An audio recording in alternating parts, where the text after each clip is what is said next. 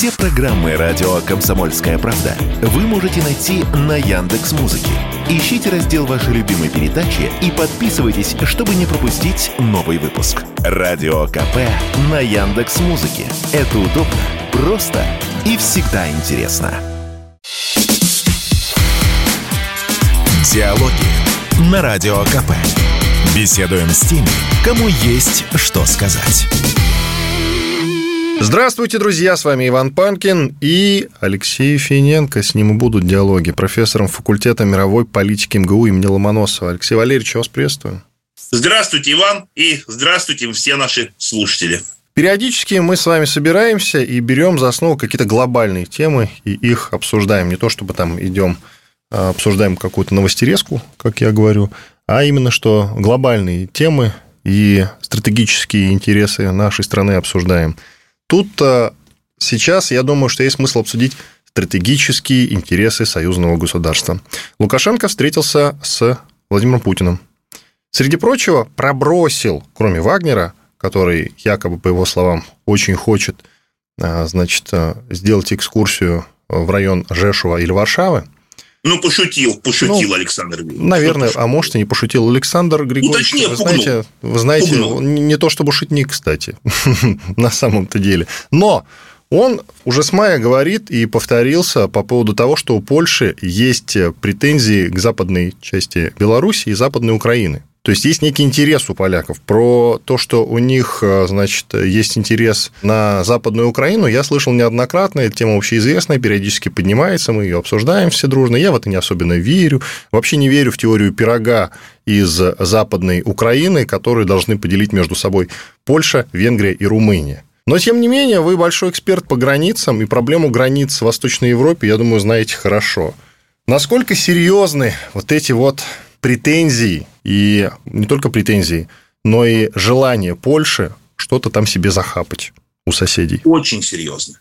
Очень серьезно. И не только Польша. Я поясню, Иван. Дело в том, что мы с вами продолжаем жить в той Восточной Европе, какая была создана Сталиным при поддержке Черчилля Рузвельта в меньшей степени после Второй мировой войны. Ялтинская конференция, вы имеете в виду? Даже гораздо позже. Советский, например, советско-польский договор о границе был подписан летом 1945 года, который установил границу между Советским Союзом и Польшей по так называемой линии Керзана с определенными уступками в пользу Польши. Напомню, что линия Керзана – это была линия, проведенная Великобританией в 1920 году, как возможно, как э, желательная линия границы между Польшей и советской тогда Белоруссией и советской Украиной. В основу был положен этнический критерий проживания этнических поляков на территории Польши и проживание украинцев и белорусов с другой стороны. Поляки тогда Парижскому договору 21 года исправили эту линию крепко в свою пользу, проведя границу вместе с Западной Украиной и с Западной Белоруссией. В общем-то, это общеизвестная вещь. Менее известно, что последнее у нас соглашение по границе было подписано аж в далеком 1951 году. Вот только когда мы окончательно установили границу с Польшей. То есть по историческим меркам это очень недавние границы. И замечу, не только Польши. Все восточноевропейские страны в их нынешних границах, в их нынешнем качестве, это такой новодел по историческим меркам, созданный после Второй мировой войны. Почему я говорю в нынешнем качестве? Потому что до этого это были совершенно иные страны с иной этнополитической ситуацией. В них проживало дополнительно еще по разным подсчетам 10-15 миллионов немцев, которые были полностью выселены практически из нынешних стран. А границы, если посмотреть, были воссозданы в точности как границы XI века почти. Ранний, то есть мы создали после Второй мировой войны такую ситуацию раннего средневековья в Восточной Европе. Европе. Снова все эти королевства Польши, э, так называемые, да, эм, э, примерно в тех же границах склеили Чехию, добавили к ней территории бывшей Великой Моравии, Словакии и так далее.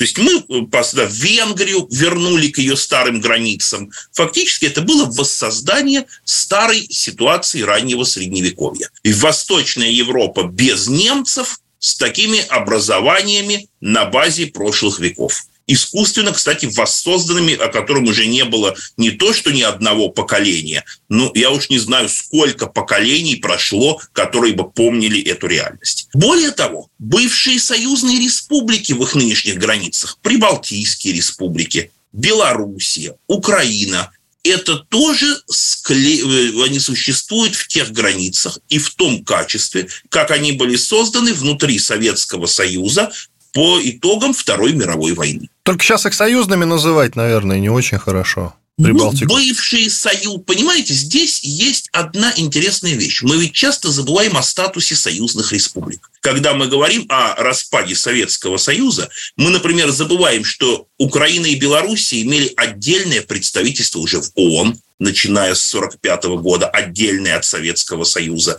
У республик были свои министерства иностранных дел, да, хоть они выполняли протокольные функции, но они были внутри Советского Союза. То есть определенная внешняя правосубъектность республик уже существовала. То есть, резюмирую, к чему я подвожу к тому, что вот эта Европа, сконструированная по итогам Второй мировой войны, нам опять-таки стала представляться вечной и бесконечной на все времена. Мы почему-то взяли этот брежневско-горбачевский период и стали думать, что так было, так есть и так будет всегда. А это далеко не так. Эта Европа подходит к своему логическому концу, и, безусловно, здесь неизбежен тот передел границ, который сложился по итогам Второй мировой войны. Да, это границы не на веки веков, это границы не на постоянно до скончания времен. Они менялись, они будут меняться, и назревает новый передел этих границ, что связано с объективными процессами в этом регионе. Хорошо. До войны дойдет? Между кем и кем? И думаю, не одной. Как говорится, все только начинается. Ну, давайте начнем с объективных предпосылок, а потом уже сделаем, поговорим о войнах. Помните, да? Главную формулу Клаузевица – война – это продолжение политики другими средствами, а не портосовщина «я дерусь просто потому, что дерусь». Я дерусь, потому что я дерусь. Да. да, да. Но мы, по-моему, вот. вот эту стадию перешагнули, вы не находите?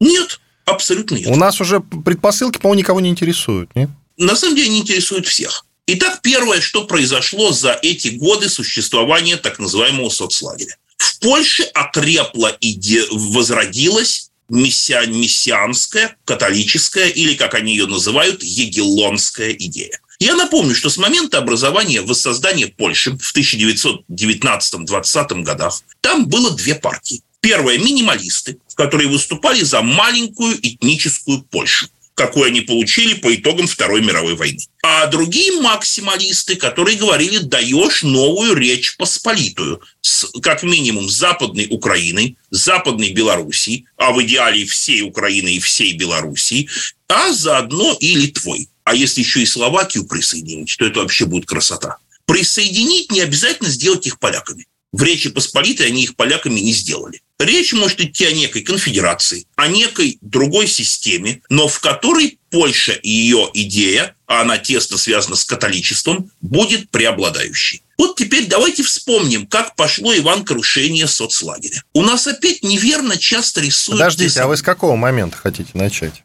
Крушение соцлагеря, я могу сказать, как я это понимаю, со смерти Сталина пошло. Э, смерть Сталина, 53 год, в 56-м уже, соответственно, известный Да, истоки согласен. Истоки пошли там, может быть, даже, кстати, чуть-чуть пораньше, но в открытую фазу это начало переходить на рубеже 70-х, 80-х годов. Напомню, что произошло в это время. Начинается так называемый польский кризис. С чего начинается кризис в Польше? Что в 1978 году архиепископ Краковский Кароль Войтыла избирается римским папой под именем Иоанн Павел II. И в Польше начинается мощное католическое движение. У нас часто говорят, что эти профсоюз «Солидарность», Лех Валенса, он был антикоммунистическим. Да, он был антикоммунистическим, но он был в не меньшей степени и католическим. За ним стояли очень тесные связи с католической интеллигенцией и с католической церковью. И когда в 89 году будет сформировано, пройдет в Польше первый общенациональный круглый стол, на нем э, посредником выступит католическая церковь. Давайте не будем это забывать. Правительство Тадеуша Мазовецкого было сформировано во многом под влиянием католических сил. Поэтому идеи католического миссионизма, они стали снова набирать силу в Польше, начиная с 80-х годов прошлого века. И отсюда все претензии Польши на ее восточную политику. Отсюда идеи укрепить польское влияние и в Белоруссии, и на Украине, и использование так называемой греко-католической униатской церкви. Это все не пришло из ниоткуда. Это возрождение той старой польской идеи. А начиная где-то с 2005 года поляки уже, как вы помните, перестали стесняться и стали открыто говорить о возрождении Егелонского проекта. А Егелонская династия – это была та самая династия, которая и создала державу Егелонов как польско-литовское государство с включением и белорусских, и украинских земель. Союз Польши и Великого княжества Литовского. Так что ничего нового в польской политике здесь нет. Проект «От моря до моря» принадлежал им, кажется. Ну, да, «От моря до моря», но там турки их немножко потрепали, не дали им закрепиться на Черном море. Даже не немножко, я бы сказал, крепко, наверное, потрепали. Османы их к Черному морю не пустили, что, кстати, и приводило к их постоянным военным конфликтам друг с другом. Теперь они считают, что потенциал для этого у них есть, и есть возможность это реализовать. Но не будут они сразу отхапывать территории от моря до моря. А у них есть в запасе не несколько интересных проектов, которые они будут пытаться реализовывать в этом регионе. Давайте сделаем паузу. Иван Панкин и Алексей Финенко, профессор факультета мировой политики МГУ имени Ломоносова. Диалоги на Радио КП. Беседуем с теми, кому есть что сказать. Продолжаем диалоги в студии радио «Комсомольская правда» Иван Панкин. Со мной на связи профессор Алексей Финенко, факультета мировой политики МГУ имени Ломоносова. Алексей Валерьевич, продолжаем. Часть вторая. Вопрос следующий. Правда ли, мы говорим про границы в Восточной Европе, их проблемы, правда ли, что у Польши, а это непосредственно позиция этого государства, что у них откусили в разное время все. Вот они несчастные такие бедные пострадавшие. Да, да, да, да, да, да, да. Кто это там прихватил четыре исконно немецкие провинции? А кто это там по итогам Второй мировой войны прихватил Силезию, одну из колыбелей прусской государственности, и великий, можно сказать, да, действительно великий немецкий город э, Бреслау стал Вроцлавом, а кто это там прихватил Познань, предпомеранию немецкую, большую часть Восточной Пруссии. Давайте Дело в том, напомню. что я по бабушке поляк, вы так говорите, и мне немножечко даже неуютно стало от этого. Ну, знаете ли, это, это факт, это правда. А что? Нет? Посмотрите, у нас ведь на самом деле находится, как говорится, Калининградская область. Это небольшая часть Восточной Пруссии только. Большая часть Восточной Пруссии вошла в состав Польши. Давайте-ка этого тоже не забывать. Откуда эти настроения тогда? С чего такая позиция? Ну, хочется же больше. Всегда же хочется больше, правда? Ну, сложно этим объяснить такие настроения в Польше. Они контрибуции с репарациями требуют от Германии, от России, как ну, правоприемницы Советского силу. Союза регулярно. И территориальные, в частности, тоже. Понимаете, Польша была действительно великой империей в позднем Средневековье. Это факт. Кстати, знаете, какое интересное я читал построение у французов? Что такое польская культура?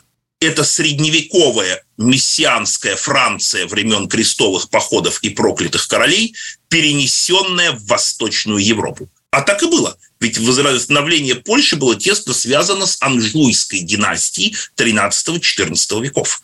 Очень интересная мысль, она мне понравилась, что продолжение средневековой Франции это не современная Франция, а Польша. Вот как ни странно, но это так, да? Это отпочковавшаяся от Франции старая католическая мессианская идея, которая была перенесена в Восточную Европу и стала основой для польско-литовского государства. Поэтому это так немного, то есть имперская идея в Польше присутствует, она очень мощная, и она была как минимум с 14-15 веков. Это первый момент. Момент второй. Теперь давайте э, посмотрим на расширение Польши. Поляки считают, что за ними стоят теперь Соединенные Штаты. они добились для себя статуса привилегированного партнера Соединенных Штатов Америки, который поддержит, помогут воссоздать бывшую Великую Польскую или Польско-Литовскую империю. Потенциал, они считают, у них для этого есть. Ну и третий момент. В руках Польши есть очень мощная мягкая сила. Это религия. Знаете, мы как-то беседовали с коллегами, Иван, и пришли к интересному выводу. Посмотрите, как интересно в нашем русском сознании. У нас католичество ассоциируется прежде всего с Польшей. У нас католичество для русского человека. Это не испанская религия, да? не португальская религия. А ведь, казалось бы, да, именно Испания была оплотом католицизма. Это не итальянская религия. Хотя, как мой знакомый, помню, политолог э, Николай Алексеевич Косолапов с юмором говорил, Италия – это католический Иран. По идее, да, для нас католицизм должен бы с, с Италией ассоциироваться, с Неаполем, с Венецией. А вот нет.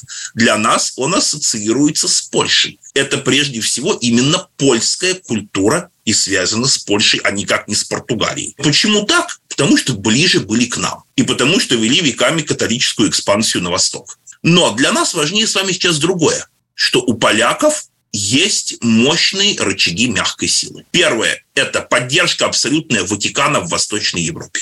Ватикан воспринимает Польшу как свою любимую дочь в Восточной Европе. Не Чехию, да, заметьте, не какую-нибудь другую, не Хорватию, а именно Польшу. Далее, второй момент. Есть униатская греко-католическая церковь. У нее очень сложная была история своя, свои были попытки то ее отменить, то ее, наоборот, возродить. Но, в общем-то, начиная с 89 года, а может быть и раньше, кстати, она стала набирать силу на Украине. И она, естественно, стала распространяться. А вот теперь, Иван, посмотрите под этим углом зрения на все конфликты, которые происходят вокруг православной церкви на Украине, начиная с 90-го года. Читал я эти исследования еще в далеком 96-м году. Смысл был такой. Посмотрите, какие процессы происходят вокруг православия на Украине. Произошел раскол на украинскую церковь Киевского и Московского патриархата. Раз. Украи... Униатская церковь на чем основана? Православные обряды при подчинении э, Ватикану. Два. Что происходит теперь? А кто им мешает сблизить украинский патриарх, э, украинскую православную церковь с униатской? По сути, да, ведь внешне ничего для верующих не изменится. Просто всего лишь произойдет внешнее переподчинение. А это уже Поднепровская Украина вплоть до Харькова и Полтавы. Вот как с помощью мягкой силы, правда, можно распространить свое влияние далеко к российским границам. Скажите-то, пожалуйста, вот я слышал, в Польше есть такие настроения. Мы ненавидим, это я цитирую многих поляков, мы ненавидим украинцев, но еще больше мы ненавидим русских. Все-таки откуда вот а, идут эти негативные настроения по отношению к нам? А из истории. А ну, это понятно, что все из истории. Давайте вспомним, что мы, откровенно говоря, Польша нам была самым враждебным государством, начиная с 14 столетия. Ну, слушайте, монголы с татарами тоже когда-то очень давно А вот были. как-то, тем не менее, понимаете, монголы... Ладно, а не вы ли автор большого исследования про немцев, например, с которыми мы были едва ли не братским народом? Несколько столетий, между прочим. А да вот между... с поляками не были. Да, а вот между мировыми войнами, были. кстати, тоже сотрудничали вполне себе, все у нас было нормально. И после Второй мировой у нас, в принципе, относительно нормальные отношения были очень даже. А вот с поляками не были. Хм. Понимаете, вот именно католическая идея, претензии на построение католической империи сделали, я думаю, невозможным, э, сделали из нас две несогласные судьбы в Восточной Европе. Печально. Возможно ли как-то изменить это? Пока не вижу. А что надо сделать для этого? Боюсь, что не принять это как, до, как данность. Ну, то есть ничего невозможно сделать. Все. Мы Пока не оставляем вижу. Польшу в стороне, как исконно и истинно враждебное нам государство, образование, скажем так. В общем-то, они нас также воспринимают.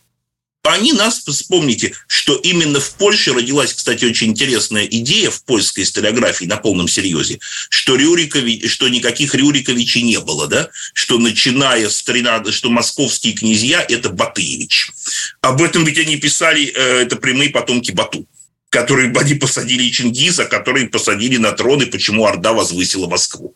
Ну, вот такая вот у них была историография еще в 16-17 веках.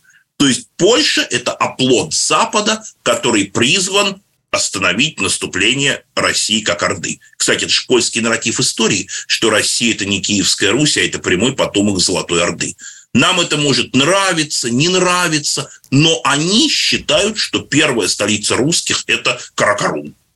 Так они видят историю, так они нас воспринимают. Можно ли говорить, что Польша – это второй проект, грубо говоря, глобального Запада, хотя Польша является частью этого самого глобального я вообще не нам термины, Запада? Проект, э, Хорошо, я сейчас скажу, как я это даже не то чтобы представляю, просто вот есть у меня сейчас такая теория.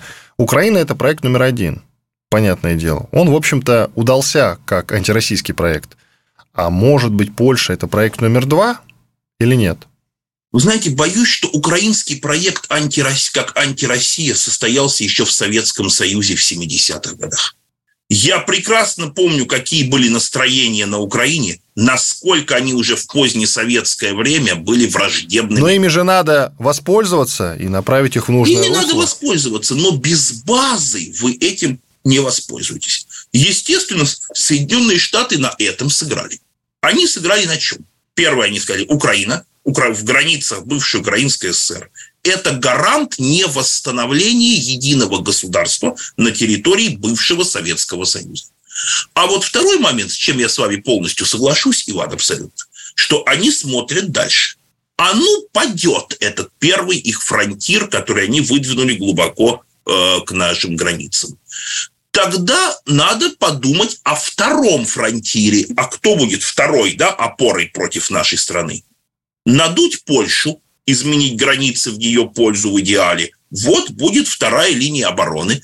Подбросим сюда Финляндию, Прибалтику, Швецию. То есть мы на каком-то новом историческом витке развития получаем ситуацию, какая была у нас перед Ливонской войной примерно 16 века.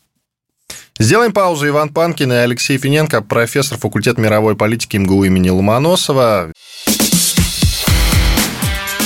Диалоги на Радио КП. Беседуем с теми, кому есть что сказать. Продолжаем диалоги в студии радио «Комсомольская правда». Иван Панкин, со мной на связи Алексей Финенко, политолог, профессор факультета мировой политики МГУ имени Ломоносова. Алексей Валерьевич, продолжаем вот эту тему границ в проблемы границ в Восточной Европе.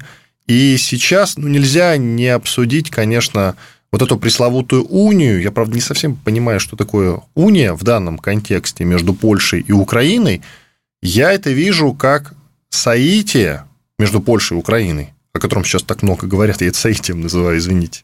И будет ли состоиться поглощение Польшей Украины? Вам слово.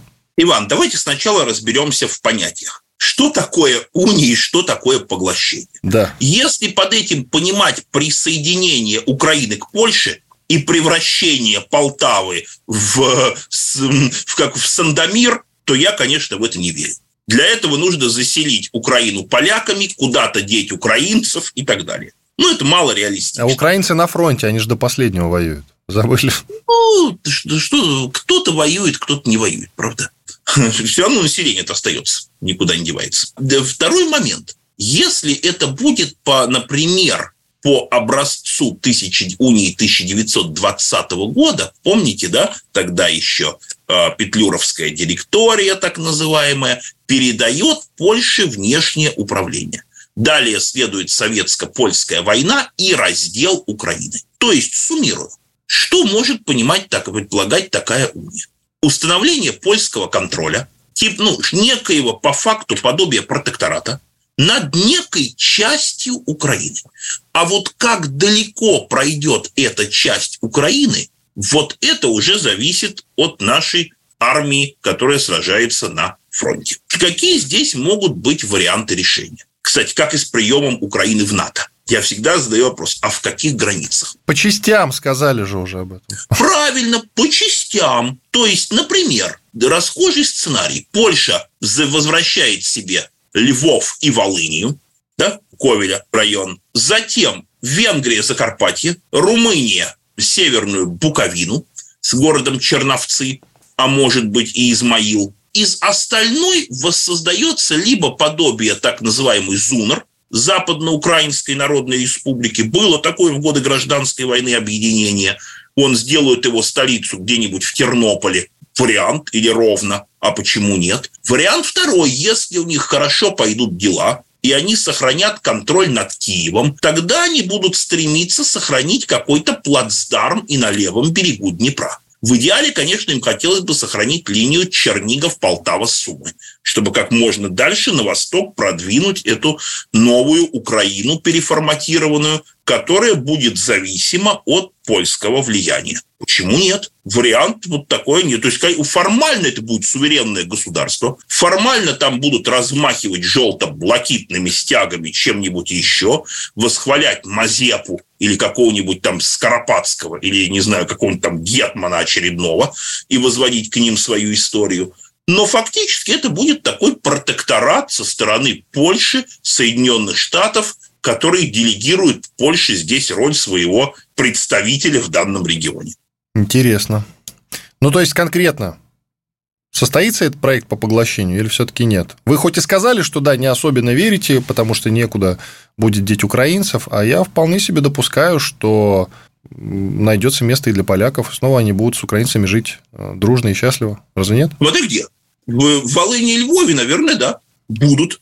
Здесь поляки будут управлять ими как таким ну, э, как я говорил, протекторатом или чем-то вроде зависимым. Не, но дело в том, что Украине же как-то нужно возвращать полякам а, Конечно. И ну, благодарность Конечно. за то, Конечно. что поляки прямо сейчас делают для Украины, а делают они очень много. Они вторые по помощи после Соединенных Штатов Америки. Конечно. И по военной все, помощи. Все надо. Бесплатный сыр бывает только в мышеловках, вот. Иван, это вот. известно. Вот. А как отплатить? Как? Кроме Волыни и Львова. Вот, видите? Ну, то, то есть вы верите в это? Верю, абсолютно. Хорошо, а вот дальше возникает классная совершенно классный конфликт территориальный между... Ведь за этот пирог под названием «Западная Украина» могут пободаться сразу несколько замечательных стран. Кроме Польши, это Венгрия и Румыния. Да Румыния... там еще и Словакия на кусок претендует, не поверите. Вот, еще и Словакия. Там еще и Словакия отщипнуть хочет. Вот, еще Иван, и Словакия. а почему бодаться Я думаю, они мирно вполне договорятся кому что. Ну зачем полякам Черновцы и Северная Буковина? она традиционно с ними никак связана не была. Она была традиционно связана с Румынией. Это мы в 1940 году ее присоединили к Украинской ССР. Да, только кроме да. острова Змеиный, который вроде как исторически тоже румынский. На него у, ну, нас, есть, на его, на него а, у нас есть интерес. На него у нас есть интерес, но это не, не польско-румынский конфликт. Это скорее уже наши трения с Румынией тогда пойдут. Дальше. Э, второй, кстати, в Румынии, не поверите, очень мощное движение из на Одессу. Давняя мечта румын при, это Одесса. Это их предел их мечтаний. Одесситы, Кстати, да, напомню. многие помнят о том, э, что румыны творили в Одессе. Был такой ага, в Великую Отечественную не немцы, прежде всего, оккупировали Одессу, да, а именно румыны. Это румыны считали своей сферой влияния. А, так вот, следующий, на кто там претендует? Венгрия, ну так русины Закарпатья, не как всегда, с поляками имели очень сложные отношения. Зато они веками смотрели на сиятельную Вену. Правда? Не на Будапешт, а на Вену. И долгое время и в 18 и в 19 веках русины были очень привилегированным населением в Австрийской империи. Мы часто тоже ведь забываем этот момент. Кстати, когда было воссоздано в 1939 году на несколько дней государство Подкарпатская Русь, так называемое, помните такой момент, русинское государство из распада Чехословакии? Так вот, его руководитель Августин Волошин написал телеграмму Гитлеру, с просьбой взять под покровительство германского рейха наш народ, помня наши давние связи с немецким народом. Конкретно имелось в виду Вена и Австро-Венгрия. Немцы тогда им ответили, что, мол, не можем мы вас взять под покровительство, ступайте под покровительство венгров. Они вам дадут автономию широкую, но Берлин будет внешним гарантом вашей автономии. То есть из Берлина мы гарантируем, что вы будете находиться в автономном состоянии, и венгры вас сильно душить не будут. То есть на самом деле их связь с Веной, с австрийской культурой гораздо глубже, чем мы об этом думаем. И, конечно, они спокойно пойдут под Будапешт, а не под Варшаву. Поэтому я как раз не исключаю, что договорятся они и очень хорошо о разделе этого куска. Каждый заберет свое. Другое дело, я, честно говоря, Иван, не вижу, чем это так плохо с точки зрения стратегических интересов России. Во-первых, будут тогда снимутся к нам все претензии по Крыму и новым регионам. Раз все, так все присоединили к себе свои исторические земли тогда у нас есть возможность сказать, что, э, господа хорошие, и Варшава, и Будапешт, и Бухарест сделали то же самое. В чем проблема? Второй момент. А зачем нам нужно такое мощное, опасное, накачанное бандеровское государство у наших границ? По-моему, венгры, да на самом деле и румыны, гораздо более конструктивные для нас партнеры, чем киевская власть. С Будапештом и с Бухарестом мы договоримся – а вот Киев гораздо более опасен и менее договороспособен, чем Румыния и Венгрия вместе взятые. Смотрите, возникает не только конфликт интересов между перечисленными четырьмя странами, а это Польша, Венгрия, Румыния и Словакия, как вы сказали. Есть же еще... Пусть НАТО, пусть подрывается единство Североатлантического альянса. Алексей Валерьевич, Дело не в единстве Североатлантического альянса, то бишь НАТО. Дело в единстве э, европейской семьи под названием Евросоюз, ЕС. Как они могут делить чужую территорию, если они сами члены Большого Альянса? Кто им позволит? Кто, это, кто будет заниматься вот этим вот распределением и утверждением новых границ? Ну, скажите, пожалуйста, в Брюсселе они сядут за круглый стол и поделят? Я себе это просто не представляю.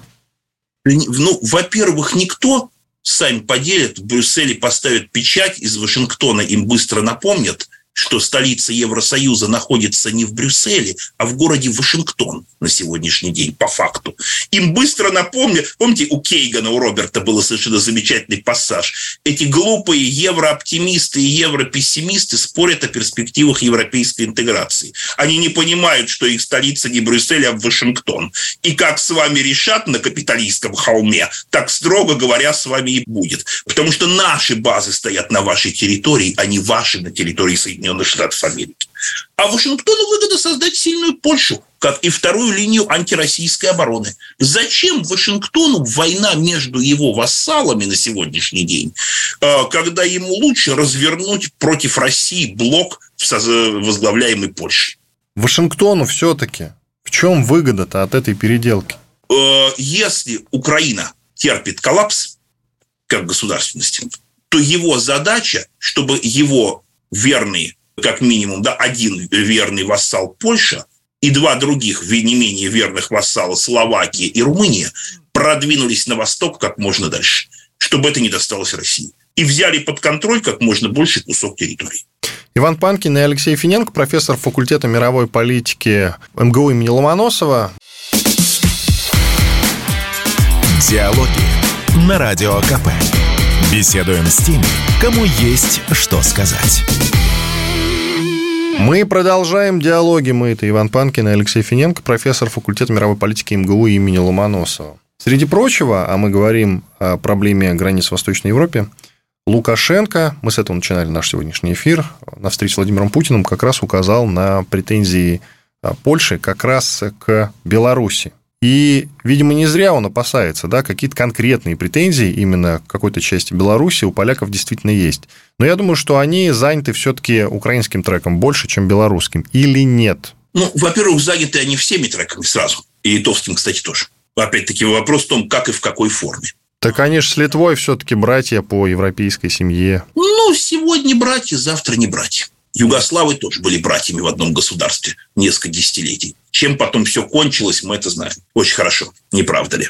Сегодня братья, завтра не братья. Это первый момент. Второй момент – это то, что давайте вспомним, что до 1939 года, а это не такая уж седая древность, Запад, не только Западная Украина, но и Западная Белоруссия была частью Польши. И, естественно, господин Лукашенко волнуется. А что будет, если, присоединив Волынью и Львов, поляки пожелают присоединить, вернуть себе контроль над Гродно и Брестом? где также всегда была традиционно сильна и католическая культура, и польское влияние. Кстати, граница там опять-таки окончательно была определена только в 1951 году. Вспомните, как она менялась. В 1939-м она вообще проходила близко к Минску. Затем в июне 41-го, когда началась Великая Отечественная война, Белосток был советским городом, и граница проходила в районе Августова. То есть это уже в глубине современной Польши. Потом эта территория вернулась Польше в обмен на Владимир Волынский. То есть Лукашенко опасается касается возможного пересмотра, что у Польши после успеха на Западной Украине возникнут претензии на Западную Белоруссию. Но чего бояться Александру Григорьевичу, если он под союзным зонтиком? Вот есть же выражение под нацистским зонтиком, а Александр Григорьевич под союзным зонтиком получается. Плюс у него теперь есть ядерный рычаг. Что ему? Ну, во-первых, мощь западного, мощь натовского, как и любого другого зонтика, пока на сегодняшний день еще никто не проверял. Ну, а я говорю про союзный зонтик все-таки. Насколько он там надежен, это темный вопрос. Хорошо. Что касается Вагнера в Беларуси, интересно послушать ваше мнение. Тут много заявлений по поводу их планов. Ну, для начала. Накануне генерал Картополов, он же депутат Госдумы, он же, на секундочку, глава Комитета по обороне Думского. Картополов заявил, что Вагнер там находится для броска на Сувалкский или в Сувалкский коридор. Это как раз вот такая зона между Польшей и Литвой. Граница, что называется. Зачем, правда, я так и не понял, что они там собираются делать, может быть, вы знаете. И тут же Александр Лукашенко на встрече с Владимиром Путиным, среди прочего, сказал про их возможный бросок, экскурсию, экскурсии он это назвал, э, в Жешув, и в Варшаву. Вам слово. Все просто. У нас есть анклав под названием Калининградская область. Зависимость зависит этот анклав от э, воли Литвы его снабжения поставок по суше. По морю со вступлением Финляндии в НАТО Эстония и Финляндия могут нам легко перекрыть выход из Финского залива и отрезать морское сообщение с Калининградом. Как нам удержать Калининград? Нам придется каким-то образом взять под контроль, то почему-то называют все Сувалский коридор, железную дорогу, которая проходит через территорию Литвы и снабжает Калининград или с Белоруссией, или с остальной, э, через Белоруссию с остальной Россией. Только и всего. Ну, то есть, все-таки в броски, в бросок и в экскурсию вы верите или нет? А вы верили в русско-украинскую войну в 92 году? Я не верил в начало спецоперации, должен покаяться и признаться. Вот ни, в дек... ни в декабре а, вот 21 года, не в начале февраля года вот 22 -го. Вот именно. Поэтому верить, не верить, это уже что история нам показывает, что всегда во все не верили.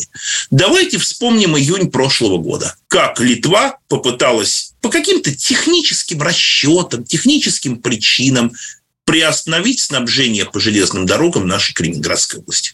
Что мы будем делать в такой ситуации? Чем хорош Вагнер? Он позволяет не объявлять войну ни Польше, ни Литве. Вы будете использовать свои ЧВК, а у нас тоже есть ЧВК для возможного проведения разбл... операций по разблокировке.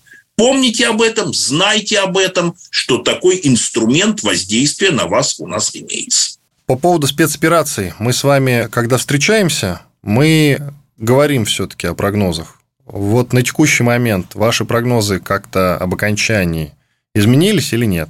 И, конечно, каким будет выглядеть финал? Вот если э, сегодня смотреть на дату, исходя из тех новостей, которые мы получаем к этому моменту, каким будет финал спецоперации? На сегодняшний день наша стратегия, по-моему, российская совершенно понятна. Обескровить противника в ходе обороны. Здесь я вижу три варианта развития событий. Первое. Подписание промежуточного соглашения Минск-3. Самый невыгодный для нас вариант. Тогда они за несколько лет накачивают оставшуюся Украину оружием, и мы получаем войну в гораздо более тяжелых условиях. Второй вариант, что будет нанесено поражение противнику, продвинемся вглубь Украины, и вот тогда-то будет реализовано Польшей, Венгрией и Румынией, а может быть и Словакией, тот сценарий, о котором мы с вами говорили. Я не думаю, чтобы, Иван, они пришли и сказали, так, отныне это наши земли. Они скажут по-другому. Так, мы сначала вводим бесполетную зону над Волынью и Львовом для защиты поставок. Мы вводим бесполетную зону над Черновцами, а может быть и Одессы и Румыны. Мы, венгры, вводим над Закарпатьем. А потом нам скажут, ребят, русские, воевать будете. А зачем вам это надо? А может, договоримся о разделе пирога? Вариант, вариант. Третий вариант, какая, что произойдет некая смена власти в Киеве, это очень, кстати, опасный для нас с вами вариант, которая внешне скажет, мы э, Зеленский радикал, негодяй, националист, мы хотим помириться с Россией и так далее. Никто с нами не помирится. Но время для перевооружения они выиграют. Ну и нельзя не коснуться зерновой сделки. Мы окончательно из нее вышли. Или возможен возврат? Иван, я как, гражданин, я бы мечтал, чтобы мы из нее окончательно вышли. Никакого плюса для России в ее пребывании я не вижу лично. Но если рассуждать экспертно, то мы видим официальную позицию, что мы оставляем дверь приоткрытой, как мы официально сказали. То есть при выполнении части наших условий мы готовы к возобновлению переговоров по этой самой зерновой сделке. А когда мы все-таки поймем, что идти на уступки себе в ущерб?